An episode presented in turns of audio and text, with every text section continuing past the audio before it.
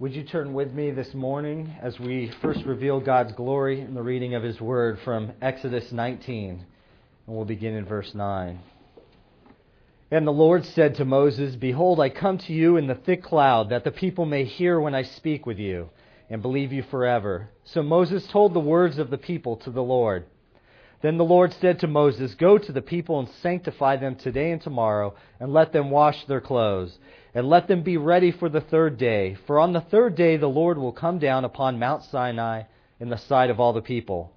You shall set bounds for the people all around, saying, Take heed to yourselves that you do not go up to the mountain nor touch its base. Whoever touches the mountain shall surely be put to death. Not a hand shall touch him, but he shall surely be stoned or shot with an arrow. Whether man or beast, he shall not live. When the trumpet sounds long, they shall come near the mountain. Then Moses went down from the mountain to the people and sanctified the people, and they washed their clothes. And he said to the people, Be ready for the third day, do not come near your wives. Then it came to pass on the third day in the morning that there were thunderings and lightnings and a thick cloud on the mountain, and the sound of the trumpet was very loud, so that all the people who were in the camp trembled. And Moses brought the people out of the camp to meet with God, and they stood at the foot of the mountain.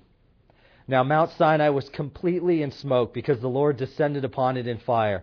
Its smoke ascended like the smoke of a furnace, and the whole mountain quaked greatly. And when the blast of the trumpet sounded long and became louder and louder, Moses spoke, and God answered him by voice. Then the Lord came down upon Mount Sinai on top of the mountain, and the Lord called Moses to the top of the mountain, and Moses went up. And the Lord said to Moses, Go down and warn the people, lest they break through to gaze at the Lord, and many of them perish. Also let the priests who come near the Lord sanctify themselves, lest the Lord break out against them. And Moses said to the Lord, The people cannot come up to Mount Sinai, for you warned us, saying, Set bounds around the mountain and sanctify it. Then the Lord said to him, Away, get down, and then come up, you and Aaron with you. But do not let the priests and the people break through to come up to the Lord, lest he break out against them. So Moses went down to the people and spoke to them.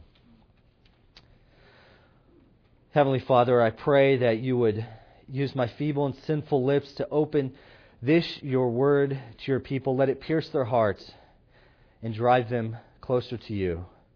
And it's in Jesus' name that we pray. Amen. Please be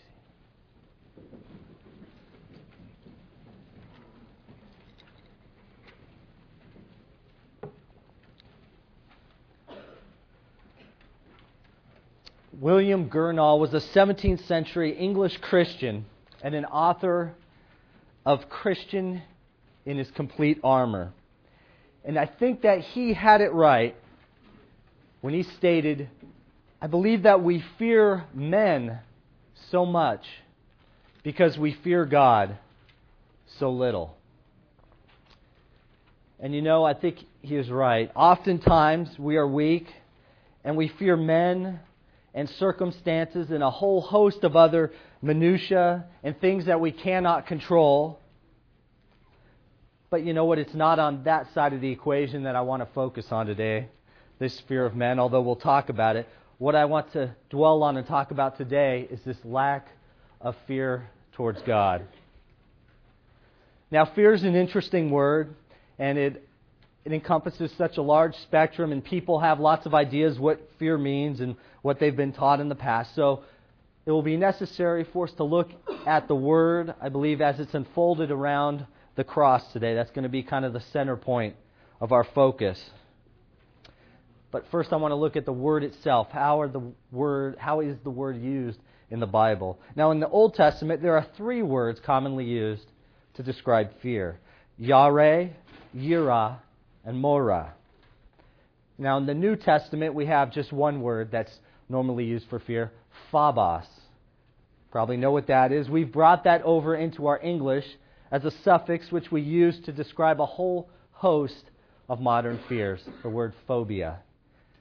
Now, by the way, if you're you know, a little anxious, you're sweating, maybe a little worried as you sit here in your chair right now, don't worry, because you're only one of the many who suffer from homilophobia or the fear of sermons. it's just unfortunate today that there's some churches that have that entire fear in them. And I wish it wasn't so, but that's kind of what we're talking about today. Now, in these words, that little bit of humor aside, there's usually two main uh, meanings that they're used when they're grouped together. Now, the first of them, and the word fear is used in 385 verses, so quite a few. The first grouping of meaning is that of common mortal fear. Usually we describe it as being terrified, scared, or afraid. We saw a little bit of that in this passage with Moses and the people, how scared and afraid that they were. And on your diagram that I gave you, that's on the left side above the F and the E. I, I'm going to use call that common mortal fear, or mortal fear throughout the sermon. Now the second grouping is that of reverence, deference, or veneration. I've called that on the right side of the cross there, above the A and the R, that is godly fear. And that's how I'll be referring to the two meanings throughout the sermon. Now, although I've seemed to have separated these two meanings, I don't want you to get the impression, though, that the two cannot coexist at the same time, as if a person cannot be experienced both mortal and godly fear. We'll get into a few examples of that later on. Just know that when somebody uses, or when I use the word fear, I'll try to describe what meaning I'm attaching to it so that we're not confusing the two. But the definitions and the words and the vocabulary aside, that's all important to look at. I'm going to be real blunt here before I get into the meat of the sermon because I think so much of the trouble that we see when we as Christians look out into the world, and even trouble that we see in the church, I think comes about because we either have a lack of understanding or we even have a lack of consideration of this word, fear, and what it means in our lives. In fact, since we're in a, in a uh, presidential season here, it kind of reminded me, if those of you who remember Ross Perot, he used to talk about the crazy aunt that was in the basement. If you remember back, his crazy aunt that he thought people hid in the basement was the deficit.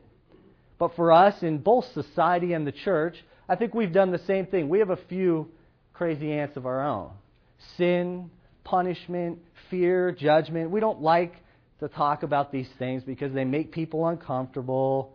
And so we kind of want to pretend that they don't exist. We want to put God and His Word in a box and just talk about the things that we want to, the things that make people feel good. But you know what?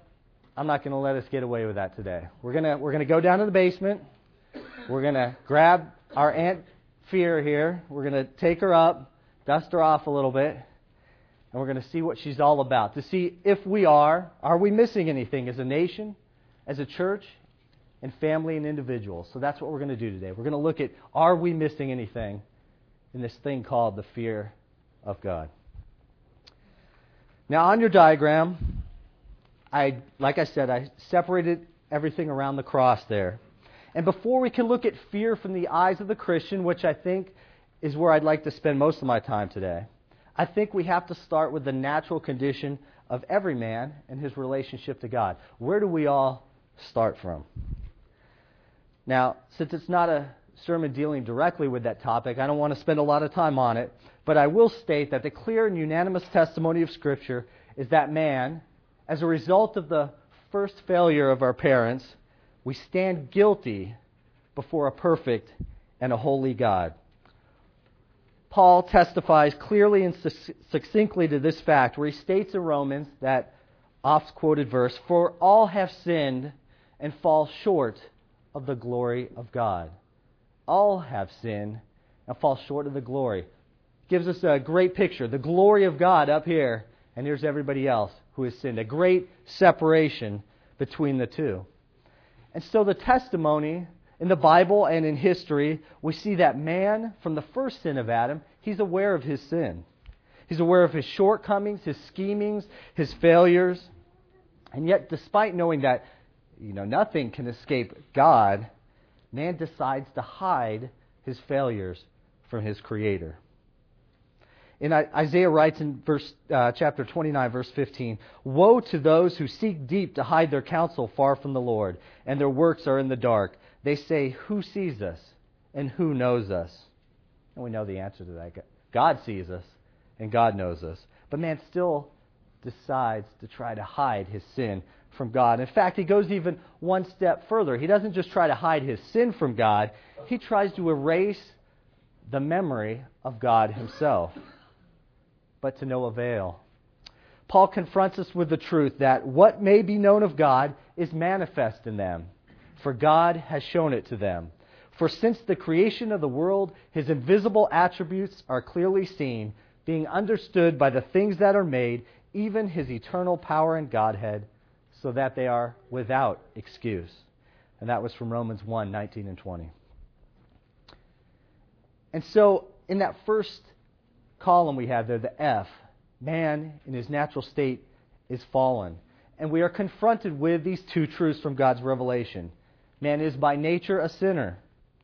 And no matter how hard he tries to hide his sin and himself from God, and no matter how far he tries to push God away and God's existence, God's presence has been made known to them, for they will be without excuse in the judgment.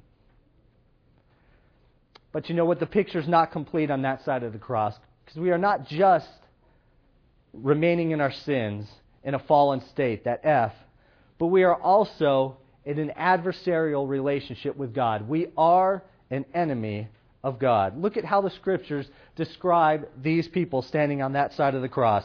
James 4 4 states, Do you not know that friendship with the world is enmity with God? Whoever therefore wants to be a friend of the world makes himself an enemy of God. Paul says, states in Romans 8 7, the carnal mind is enmity or hatred against God. For it is not subject to the law of God, nor indeed can it be. And lastly, we have an even more familiar verse in Matthew.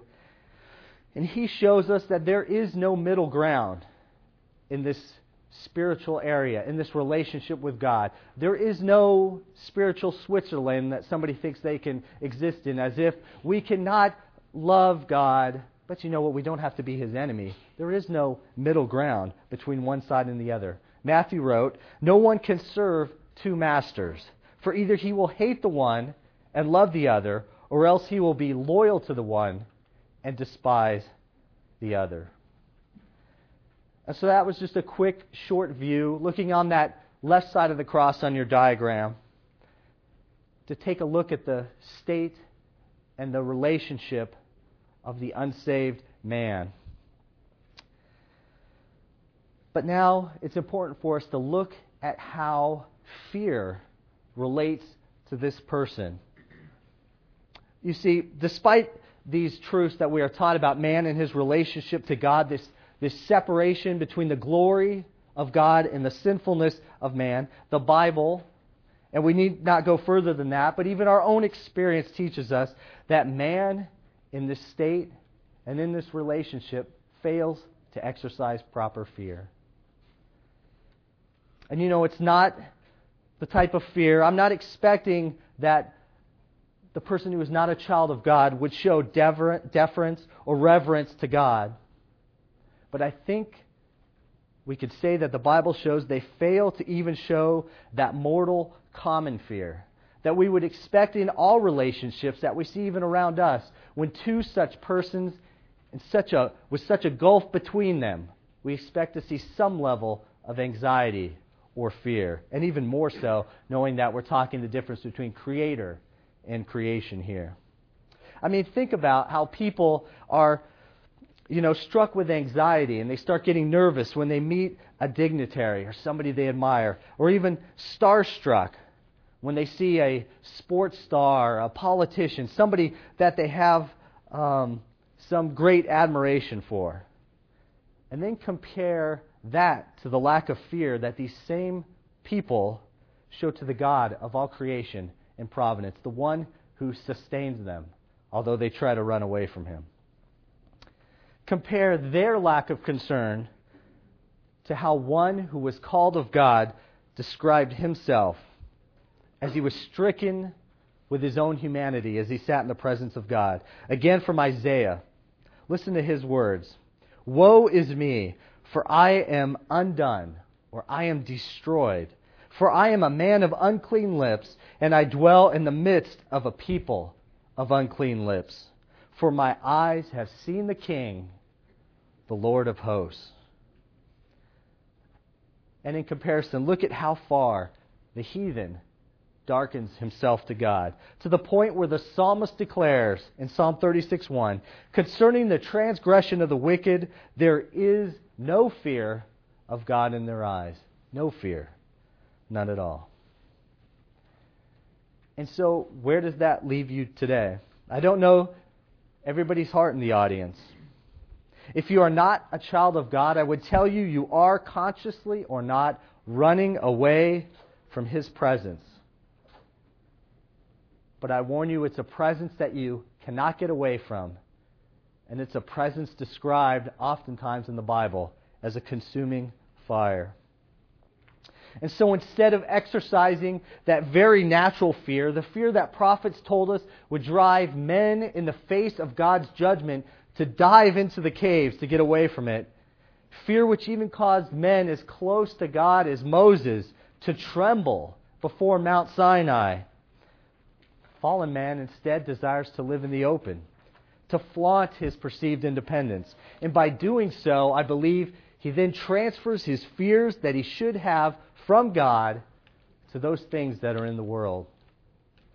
In a way, I look at it very similar to idolatry. In idolatry, we usually claim that it is transferring our worship from God to those things in the created realm. And I believe the unbeliever that man who is in the fallen state and an enemy to God transfers his fear that he should have naturally to God, he transfers it to the things around him in this world.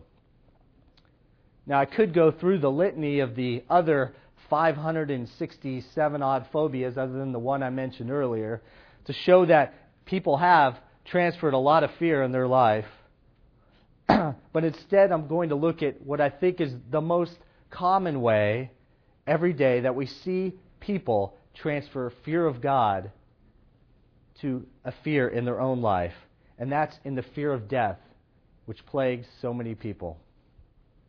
The writer of Hebrews clearly recognized this fact. He wrote, Those who through fear of death were all their lifetimes subject to bondage. That's from Hebrews 2:15. I'm going to rephrase the words just a little bit to highlight something.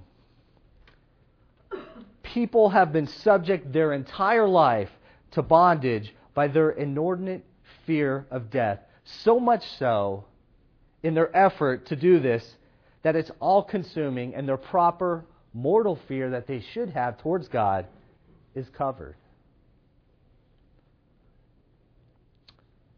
But before I go on to talk about fear from the eyes of the Christian, I think we have to take a look at what the answer is. Because the Bible never uh, tells us what the problem is without giving us the solution. And you know the solution is found in that same verse, Hebrews 2:15. I left out a couple important words that that author wrote there. He wrote, "Jesus has released those who through fear of death were all their lifetimes subject to bondage. You see, the answer to our bondage and fears, if we are unsaved, if we are not a child of God, is not that we are to cover our fear of God by our own vain efforts to redirect that fear to something else in our own life or an over concern with our existence, so much so that we fear our death. But we must trust in Jesus Christ, who by conquering both sin and death has released all of us who were at one point held to the same bondage of fear, but have now been made children of God. And so, without dwelling any more on that, having looked at a little bit of fear from the eyes and the position of the unbeliever, I think we're going to have to take an even more discerning look at fear from the Christian perspective. Now, certainly, I understand that when we see unbelievers in the world thumbing their nose at God and at His Word, at His law around us, it is a little disconcerting. And we understand that, you know, they can only do this because of His forbearance and the fact that He is granted some time to pass before his judgment falls. But you know what? As much as that concerns us, that's not the primary um, focus of the message today. Because I think no matter how much we try to look at the world around us and maybe not judge ourselves to them as if we're doing so much better than they are, although we do have a tendency to do that at times.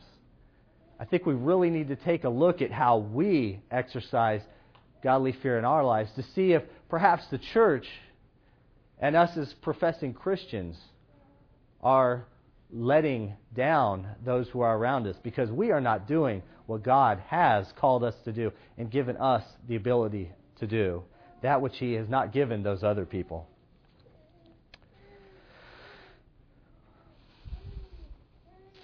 So, real quickly, as we look at the diagram, I had the, the F and the E on one side. Now we're going to talk a little bit about the A and the R. Now we're on the other side of the cross. Where once we were enemies, now we are reconciled to Christ, and He is our advocate. That's the A there. In 1 John 2 1, John writes, My little children, these things I write to you so that you may not sin. And if anyone sins, we have an advocate with the Father, Jesus Christ, the righteous. Likewise, God has taken us from our natural fallen state and through the workings of the Holy Spirit has renewed and regenerated us. You can take your pick of the R you want to put there. Peter describes this renewing as the new birth, having been born again not of corruptible seed, but incorruptible through the Word of God, which lives and abides forever. Paul described it as not by works of righteousness which we have done, but according to his mercy he saved us through the washing of regeneration and renewing of the Holy Spirit, whom He poured out on us abundantly through Jesus Christ, our Savior. And so, if you look again at that diagram, it is Christ's work on the cross, not our own, that transfers us from the place where we talked about we should exercise that mortal fear because of the gulf that separates Creator and cre- creation.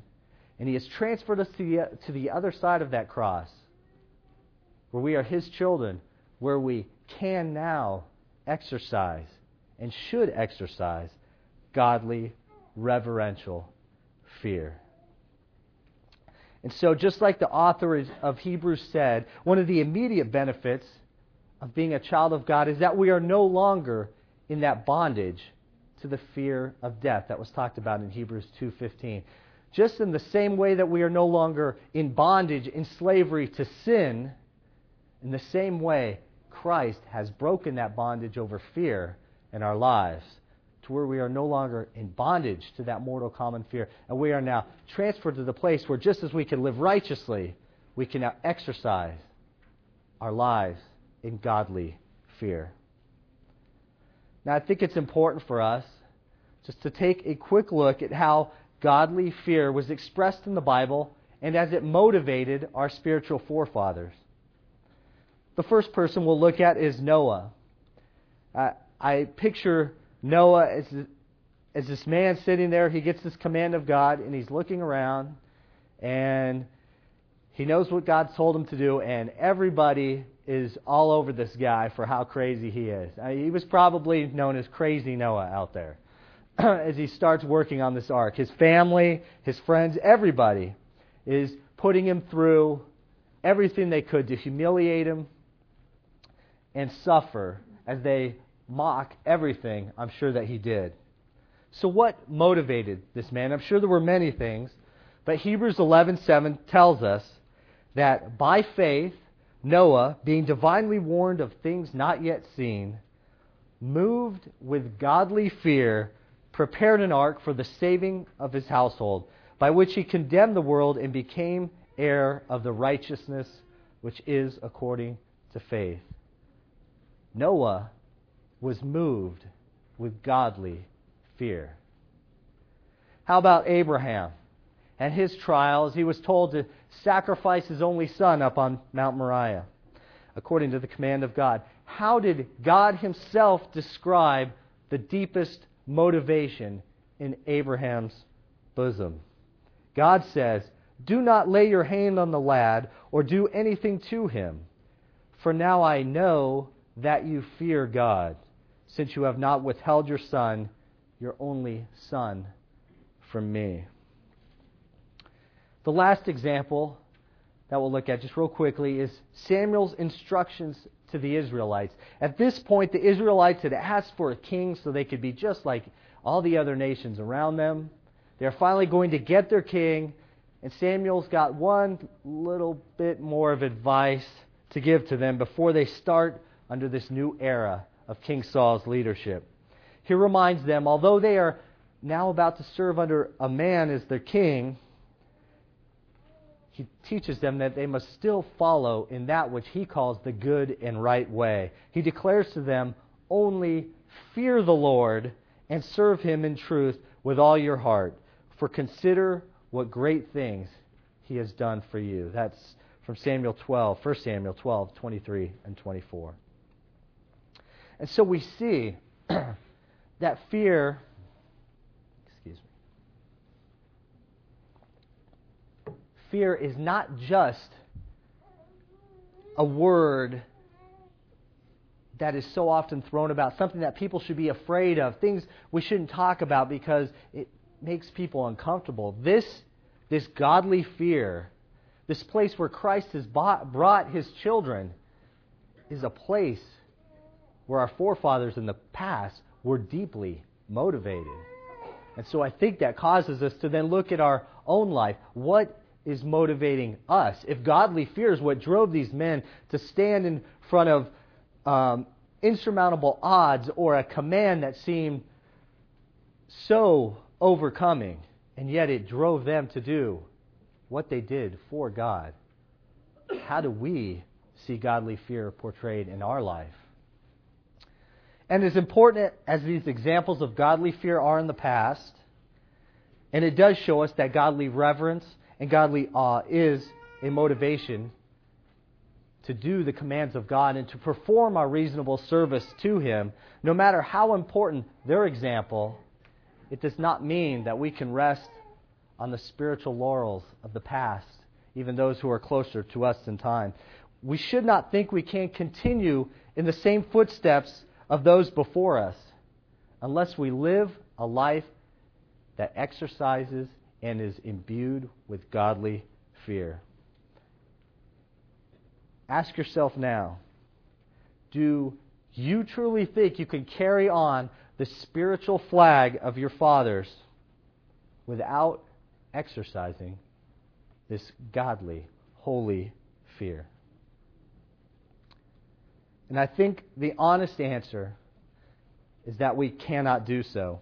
We must recognize, and I believe this wholeheartedly today, that there is a failure to exercise godly fear throughout both the church and in individual professing Christians, which is in part responsible for the distressing condition we see of individual sanctification, families, in the church, and then in all those other institutions that these people make up, including our nation. So that when we look around and we see and we're worried about and we're concerned about the problems of our nation, we don't even take a second to take a look at how is godly fear motivating ourselves and motivating our church. Where are we not doing what we should be doing? And that is leading to all these other problems down the road. We so quickly want to jump to the symptom that we see instead of attacking the root of the problem. And I believe the root of a lot of our problems are fail, failure to exercise godly fear. Just a couple of examples. I, I was talking to Rodney before the sermon uh, service. Probably many of you do not know today is Evolution Sunday. Um, maybe some of you did know that, maybe you didn't. And I, I just find it unbelievable the fact that there is actually a sun, uh, Sunday, a Lord's Day out of the calendar that church members have decided that this is the day that we need to discuss how evolution is important to us as a church. I, I, I don't see how we could stand with true godly fear and yet come to that conclusion as to what our worship should be on that week. But you know what? That's a real obvious one. That's, that's an easy uh, thing to knock down Evolution Sunday. How about the fact that so many churches now, they're not looking to God's Word to describe how He wants us to come to Him in worship. They want to see how they can entertain people. How many people can we get in here? Whether or not we bring the Word of God to them at all is secondary. Let's just do whatever we can to make ourselves successful, to make ourselves look good. I don't believe, although I could be mistaken, I don't believe the fear of God is ever a part of that equation when we start going down the road of we're just going to do whatever works for us instead of whatever God wants us to do. That's a little bit a harder thing to tackle than Evolution Sunday. But both of them, I believe, show a lack of godly fear in the church today. And so we see these problems out in society, in our nation. And I think if you would go with me a little bit down that path, we do show a failure to exercise godly fear in general in the church today. So, what is it that we are losing? What is it that we are giving up as Christians when we are not exercising this godly fear? And I, I'm going to look at just two general groupings real quickly. Now, the first one is still kind of attached to the diagram. Having been translated from that one side of the cross to the other, that mortal fear, to the God being able to show godly fear on the other, if we don't continue to exercise and to discipline ourselves in our lives to work in that fear of the Lord, then we forfeit so much of that. We become weak in exercising that, and I believe we tend to slide towards the other side of the cross. Not that we are ever in bondage to that fear anymore, but because we are not motivated by the fear of God, something else is taking its place. Look around. There's so many people afraid of what's going to happen when the next president gets elected. What's going to happen here? What's going to happen there? I say What's going to happen when we stop fearing God? Well, what's going to happen when we start fearing God and those other things start taking care of themselves as He's promised? You know, we risk then, as many people did, as they witnessed the lightnings and the thunderings there on Mount Sinai, to see only one aspect of fear. You see, if we stop looking at godly fear in our part of our life, then we're going to be like half the people or a part of the people that were at Mount Sinai. You see, there were two groups of people there.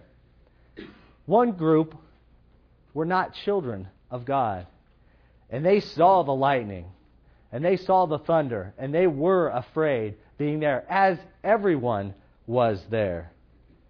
But you see, there was another group of people the children of God. And they not only saw the lightnings and the thunderings, Moses said he was afraid during that time. And this is where that both those fears come together. But they get to see the other side. They get to see God coming down to his people and making his covenant known to them. If you would turn with me to Hebrews 12. We're going to start at verse 18 there. We're going to look at how the author of Hebrews kind of looks at this same experience from a different perspective, from a New Testament perspective, but a perspective of one that is a child of God on the right side of that cross on my diagram. Starting in verse 18.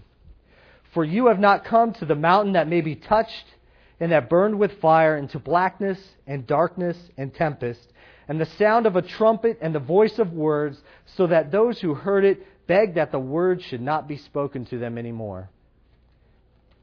For they could not endure what was commanded. And if so much as a beast touches the mountain, it shall be stoned or thrust through with an arrow.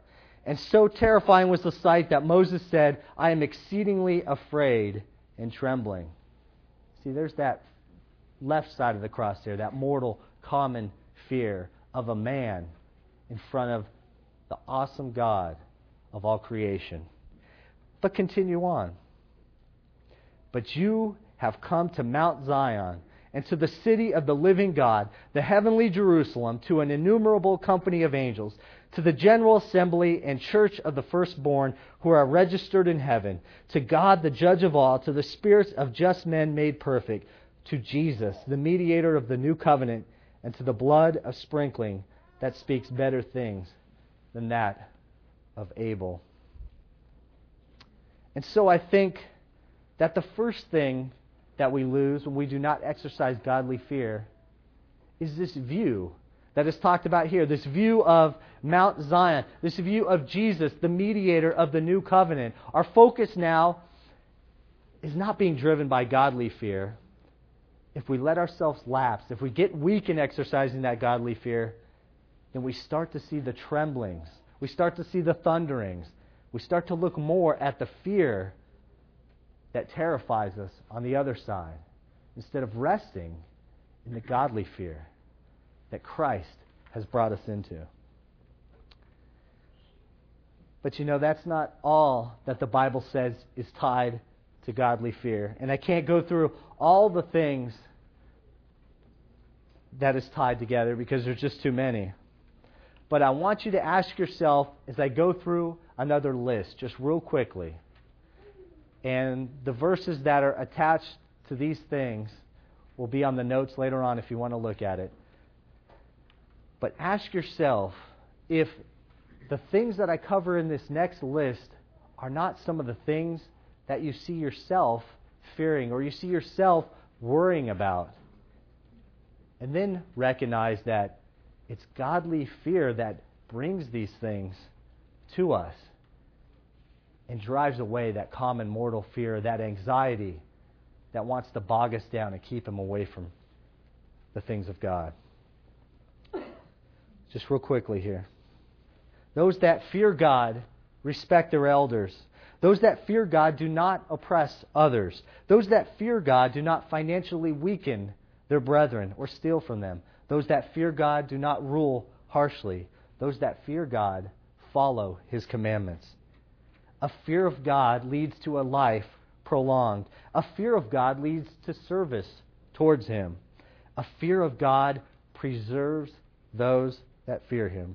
Godly fear gives assurance of life. Godly fear drives us to teach our children the same godly fear. Godly fear drives away idolatry. How about this one from 1 Samuel 12:14? In this time when we're coming into an election. There is a tie between the godly fear of a people and the faithfulness of their leaders. How much do we look, how often do we look at the opposite things from the opposite way? We want to see faithfulness from leaders without exercising godly fear. And that's not what Samuel's saying in these verses. There is a tie between proper exercise of godly fear and the faithfulness of our leaders. How about this one for people that don't like to discuss fear, sin, judgment, anything like that? Godly fear leads to rejoicing. How about that one? That kind of breaks breaks some barriers there. A godly fear leads us to rejoice our Lord. God's eye is on those that fear him. God delivers those that fear him. There is no want in those that fear God. This common one, the fear of the Lord is the beginning of wisdom. How many times do we seek for wisdom in the world, wisdom in so many other places? Yet we do not stop at the first place where God tells us to, which is the fear of the Lord. God blesses those that fear him. The Lord takes pleasure in those that fear him. The fear of the Lord drives away pride, arrogance, and evil. The fear of the Lord prolongs our days. I already hit that one. The fear of the Lord brings confidence. And I know there's people looking for confidence out there in this world. And it will be well for those that fear God. And like I said, that is just a sampling of what God's Word has to say flows from the proper exercise of godly fear. And yet, in so many of these categories, we don't turn first to look at how we are motivated in our lives. We don't look to see what drives us to do something. Is it the fear of the Lord? Or are we looking at the symptoms? Are we looking at the, the after effects, the things we want to happen? We go to them.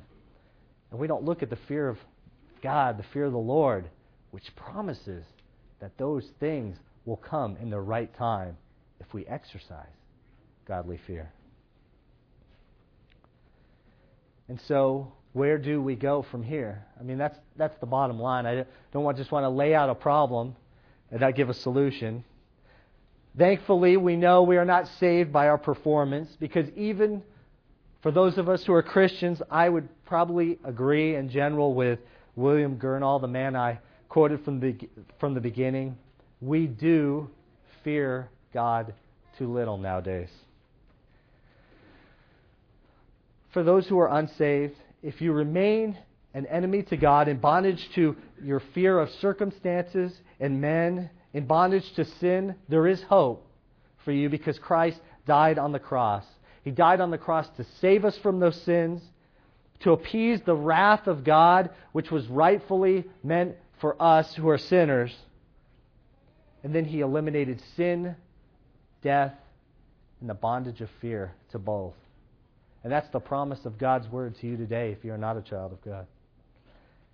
But how about for us that already call ourselves children of God? What do we do? He is our advocate, He is our renewer. And we are promised wisdom in all of these matters and more if we would only fear God. And so I believe today we must trust in God, in His Word, and in His promises. Take a look at your life as an individual and as a family. Contemplate godly fear for a little while. Take a look.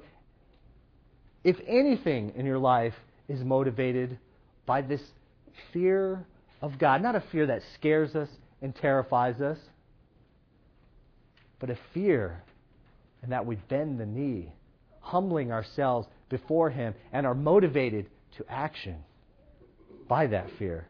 So we trust God. We must think in our minds. We must act in the things that we take from the inside of ourselves. We act in a fear of God, but knowing that always we must humble ourselves in His presence in all things. Heavenly Father, I just thank you today for this opportunity when we can come to your word.